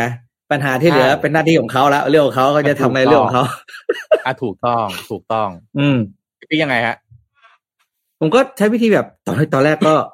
ตอนแรกก็รำใช้คำว่ารำคาญพอแล้วกันเพราะบางที toxic มันมันส่วนมาก toxic มันจะมาร่วมความกวนใจใช่ไหมทำให้เราแบบอืมวุ่นวายคิดเดี๋ยวบางทีเราก็จิตตกตามไปด้วยบางทีเราก็รำคาญหลังๆก็คือก็เหมือนคุณธรรมะเลย คุณธรรมะจะใช้คำพูดดีหน่อยก็คือปล่อยไปใช่ไหมผมก็ช่างแม่ง โอ้ยจะบ่นเลยแล้วก็เราก็เดินหนีครับ เดินหนีไม่ฟัง เพราะครัท็บอกซิกส่วนมากจะมาในรูปของคำพูด กับอืมกับการกับการเข้าถึงตัวเรามันแบบมันนั่งแสดงหน้าตากระฟัดกระเฟียอะไรอย่างเงี้ย ก็เอออืมช่างแม่งเลยใช่ไหมแล้วก็ปล่อยเขามาแล้วก็ลุกหนี อืม แล้วที่แล้วที่เดี๋ยวบริษัทนี้เลยผมนะพี่ปิ๊กผมผมเออมีวัฒนธรรมนะคืออืมคือคนทำงานเนี่ย ก็ต้องบอกว่ามันมันก็ไม่ใช่ทุกคนจะทำงานเก่งหมดหรอกนะครับแล้วก็ไม่ใช่ทุกคนที่จะทำแล้วสำเร็จได้ทุกอย่าง คือที่ที่ออฟฟิศผมนะ มันมีวัฒนธรรมอย่างหนึ่งคือบอกว่าผิดพลาดนะทำผิดพลาดไม่เป็นไรนะ แต่อืมอะไรที่จะทำให้คุณได้ไม่ได้ไปต่อในองค์กรเนี่ยคือการเป็นคน toxic อันเนี้ยอืมเวลา town hall หรือ HR เองเวลาประกาศเขาพูดเราก็พูดแบบนี้เหมือนกัน คือไม่มีปัญหานะที่คุณอาจจะความสามารถยังไม่ถึงนะอ่าหรือว่าทำผิดพลาดบ้างเลยก็ตาม แต่ once ถ้า toxic เมื่อไหร่ toxic เช่นอะไร ตั้งกลุ่มก๊วนนินทาเพื่อนคนนั้นเพื่อนคนนี้ อ่าอืมด่าเจ้านาย นะ หรืออะไรก็ตามที่มันนำให้อะไรมันไม่เกี่ยวกับงานน่ะนะครับ คือคำว่า toxic เนี่ยมันไม่ได้แปลว่าพูดแต่เรื่องสวยๆงามๆนะพี่ปิ๊กคือทำงานเนี่ย มันก็ต้องคุยเรื่องจริงใช่ไหมเรื่องจริงบางทีมัน ugly truth อะคุณก็ต้องพูดกันตามตรงอะเช่นระบบมันแย่ก็ต้องพูดตามตรงระบบมันแย่เอ่อเจ้านายคนนี้เอ่อเรียกว่าการ communicate ไม่ดีการประสานงานไม่ดีสั่งงานไม่ไม่ไม่โอเค ก็ต้องพูดกันตามตรงใช่ไหมแต่วิธีการพูดอะ คุณจะท็อกซิกหรือคุณจะคอนสตรักทีฟอันเนี้ย คุณต้องเลือกให้เป็น คือไม่ใช่ว่าพูดหวานหูตลอดไอ้อย่างนี้ผมว่าเวลาทำงานมันมันมันมันไม่มี leadership อะอะไรก็โอเคได้ดีหมดทุกอย่าง มันก็มันก็ยากนะ จะจะจะ improve อะไรได้ถ้าเกิดคุณพูดทุกอย่าง ให้มัน inspire โอ้ทุกอย่างมันจะต้องสวยงามอยู่ในทุ่งลาเวนเดอร์หมดใช่ไหมแต่อย่าใช่ toxic แค่นั้นเองเลยในที่เออในที่ทำงานเนี่ย ผมก็คิดว่าคุณผู้ฟังทุกท่านเราที่และฟังคนอยู่รอบข้าง อืมเออไม่มีใครชอบหรอก toxic ใช่ไหม มาถึงเนี่ย เอ่อพูดซะเหมือนกับว่า ตัวความคิดของตัวเองเนี่ยเป็นความคิดที่ทุกคนจะต้องฟัง มันมีปัญหา มันแย่อย่างงู้นแย่อย่างนี้ ต้องต้องคิดอีกแง่หนึ่งเหมือนกันว่า ถ้าคุณอยากพูดถึงปัญหาเนี่ย คุณนำเสนอ solution ด้วยเปล่า ถ้าคุณพูดอืมแต่ปัญหาแล้วพูดแต่ทุกอย่างไม่ดีนะ แล้วไม่นำเสนอ solution แล้วก็ไม่มองว่าตัวเองเป็นส่วนหนึ่งของปัญหาด้วยหรือเปล่า แล้วก็นำเสนอว่าเรื่องนี้ควรจะ tackle จัดการมันยังไง improve มันยังไง คุณกำลัง toxic ง่ายๆเลย อืม พูดในแต่ปัญหากำลัง toxic อืมอืมแหมเหมือนกับพวกเราใช่ไหมสนทนาหาธรรมเราไม่ได้พูดแต่ปัญหานะ เราก็นำเสนอแนวทางแก้ไขด้วยเพราะฉะนั้นเออพวกเรา solution สาวด้คนไม่ toxic นะครับ อ่า เออคุณคุณคุณจะพูดคือคำว่า toxic บางทีบางคนอาจจะเข้าใจผิดคือด่าไม่ได้ ผมผมไม่ใช่นะผมผมไม่คิดว่าอย่างนั้น คือบางทีในการทำงานเนี่ย มันต้องเอาจริงเอาจังหน่อย นะเอาจริงเอาจังเนี่ย เอ่อพี่ พี่เคยเห็นโค้ชทีมกีฬาใช่ไหมเวลาเขาจะ coaching นักกีฬาเนี่ย ไม่ได้มาบอกโอ้ยโอ้โหเยี่ยมมากเลยดูโอ้โหใช่ไหมพี่เขาต้องเขาต้องแบบเฮ้ยทำไมอย่างนี้ทำไมไม่ทำอย่างนั้น you ทำได้มันต้องเคี่ยวต้องใช่ไหมใช่ใช่ไม่ใช่ดุไม่ได้เออไม่ใช่เสียงดังไม่ได้นะ คนละเรื่องกัน อืมใช่ ใช่นะฮะ แต่ solution คุณมีไหมอะ หรือเอาแต่บ่นอ่าเอาแต่ด่า แล้วก็มองว่าตัวคุณเนี่ย มันมันดีไปทั้งหมดอย่างเงี้ยไอเนี้ย toxic นะฮะ อืมอ่า นี้ไหนมาดูความคิดเห็นคุณผู้ฟังบางท่านบ้างมีไหม มีใครความคิดเห็นแบบไหนบ้างอย่างอื่น อะมีไหมดูสิดึงขึ้นมาอะทีมงานดึงขึ้นมาให้หน่อย อะวิธีทำนะฮะ คุณคะขนางใช่ไหมฮะถ้าอ่านที่ผิดขออภัยนะ วิธีทำคือ fade ตัวเองออกมาดีที่สุดอะฝืนต่อเราจะแย่คน toxic เขาไม่คิดว่าตัวเองมีปัญหา แต่เป็นคนอื่นๆรอบตัวที่มีปัญหากับเขาเขาไม่ผิดเออเนี่ยนิยามเนี่ยใช่เลย เออคน toxic มักจะมองว่าตัวเองไม่ใช่ส่วนหนึ่งของปัญหา มีแต่คนอื่นเป็นปัญหา มีอีกไหมฮะอ่าเรื่อง toxic ผมจัดการโดยการดูว่าตนเองเป็น toxic ในเรื่องอะไรบ้างก่อน แล้วต่อมาก็เปลี่ยนการสู้สู้รบเหรอสู้รบกับ toxic เป็นการยอมรับ และไม่เข้าไปอยู่ในวงจรจากนั้นใช้วิธีกำจัดโดยการเติมสิ่งดี ๆ เข้าไปในวงจรนั้น อ่า นี้ดีเลย นี่มี solution ให้ด้วย นะฮะ มีอีกไหม นิ่งๆ ไม่ต้องไปต่อล้อต่อเถียงกับเขาปล่อยเขาบ้าไปคนเดียวทำหูทวนลมเขาไว้ อันนี้ผมก็ผมก็ใช้บ่อย เหมือนที่พี่ปิ๊กบอกว่าทั้งมัน อืมนะฮะอะอะสุดท้ายแล้วอะไม่ยุ่งกับพวก toxic อะเวลามาพูดอะไรก็ยิ่งว่าไม่เข้าใจขาดแล้วขอตัวออกมาอ๋อนี่อันนี้อันนี้เรียกอันนี้เรียกว่าตีมึนไปเลยนะฮะก็ดีเหมือนกันเออเฮ้ยพูดแต่ไม่รู้เรื่องฟังไม่รู้เรื่องอย่างเงี้ยเหรอแปลไม่ออกไม่รู้เรื่องไม่เข้าใจทำเป็นเป็นกงกงกงกงไปแล้วก็ไปนั่นแหละ แล้วไปก็อย่างอื่นแล้วก็ของม้วนเองตัวออกมาจากวงตรงนั้นเออเออ อันนี้ดี อันนี้ดีนะฮะคือจริงคนต้องโอเคเห็นจริงประเด็นคือไม่ต้องไปทะเลาะกับเขาอะครับไม่ต้องไปทะเลาะไม่ต้องแบบเพราะนี่เขายิ่งชอบนะพอเราไปอืม react ไปทะเลาะไปเถียงด้วยนะโหยิ่งถูกใจเพราะพวกนี้บางทีก็มีปัญหาอย่างหนึ่งคือชอบชอบเรียกร้องความสนใจ อืมใช่อันเนี้อ่ายจริงจริงจริงจริงนะ leave leave them alone ครับ จะจะจะดีกว่า แล้วก็เขาจะรู้ตัวเองเขาเขาไม่มีใครบ้าเดินตามคุยกับเราได้ทั้งวันหรอกถ้าเราไม่คุยกับเขาอืม อืมนะครับพี่ปิ๊กพูดไปก่อนผมอ่าขอสคริปต์ขอบคุณสปอนเซอร์ก่อนอืมคือประเด็นก็คือ พวกนี้ต้องการให้มีการตอบสนองกลับอะครับ ถ้าเราไม่ตอบสนองกลับนะ ก็เขาก็จะจบกับเรา แล้วก็เขาก็สิ่งจะหไปนึ่งหาที่พวกอยากจะไปหาพวกฝากอื่นก็คือ อย่าพยายามไปแก้คน toxic เพราะมันเป็นนิสัยเขาไม่ใช่หน้าที่เราจะไปแก้นิสัยเขานะครับ เราอืมถ้าถามผมนะในส่วนตัวผมเองเนี่ยคือ แค่กันไม่ให้เขามายุ่งกับเราก็พอแล้ว เพราะเราแก้เขาไม่ได้หรอก ใช่ใช่เราไม่ใช่อคนคนทั้งโลกสำคัญไม่ได้คิดขนาดที่ว่าว่าคุณอะเขาฟังเธอถ้าเขาคิดเหมือนเราเขาไม่ toxic ใส่เราหรอก เพราะฉะนั้นเนี่ยแค่ปัดปัดเขาไปจากตัวนะ แล้วก็ให้เขาไปอยู่ในโลกของคนที่เป็น toxic ด้วยกัน พอเวลาเขาไปอยู่ในคน toxic ด้วยกันนะเขาจะกลายเป็นคนปกติ แล้วเขาก็จะอยู่โลกของเขาไม่มายุ่งกับเรา อ่าเออให้เขาไปอยู่ในพื้นที่ของเขานะแล้วเราก็อืมมาอยู่ในพื้นที่ของเราเชื่อผมคนท็อกซิกมันเป็นคนจำนวนน้อยนะคุณเอออย่าเอาตัวเองไปอยู่แต่ท่ามกลาง impact วงมากท็อกซิกแล้วคุณก็คิดว่าแต่ impact ทั้งมาก เออคนท็อกซิกมันเป็นคนจำนวนมาก ไม่จริงผมบอกเลยอืมคือไม่คนส่วนใหญ่ก็คิดเป็นนะฮะเขาก็รู้ว่าไอ้การท็อกซิกอะมันไม่สร้าง อ่าสิ่งดีๆให้กับชีวิต คือบ่นได้บ่นบ่นได้บ้าง แต่อย่าไปแบบอืมเอาแต่ เอาแต่บ่นด่าทุกสิ่งทุกอย่างจนตัวเราเองเนี่ยกลายเป็นคนโลกชีแควิตบนี้อะไรก็ไม่รู้กบเอออืมอืมนะครับอะวันนี้นะฮะต้องขอบคุณผู้สนับสนุนหลักนะครับ Liberator นะครับเทรดเองทำเองทำไมต้องจ่ายค่าคอม แล้วก็ขอขอบคุณ Mitsubishi Pajero Sport Edit Edition นะฮะจุดสตาร์ทความแตกต่าง แล้วก็ขอขอบคุณคุณผู้ฟังทุกท่านนะครับ ที่อยู่กับ Mission Daily Report ในทุกๆเช้านะครับ เราก็สัญญาว่าจะหาข่าวดีๆ แล้วก็มีสาระมาเสิร์ฟให้กับคุณผู้ฟังในทุกๆ วันนะครับ วันนี้ผมโทมัสพิเชียงพักดีแล้วก็พี่ปิ๊กทัศภาคเลิศสเวตพงษ์ลาไปก่อนมาพบกับเราอีกทีวันจันทร์เจ็ดโมงเช้าขอบคุณสวัสดีครับ สวัสดีครับ Mission Daily Report start your day with news you need to know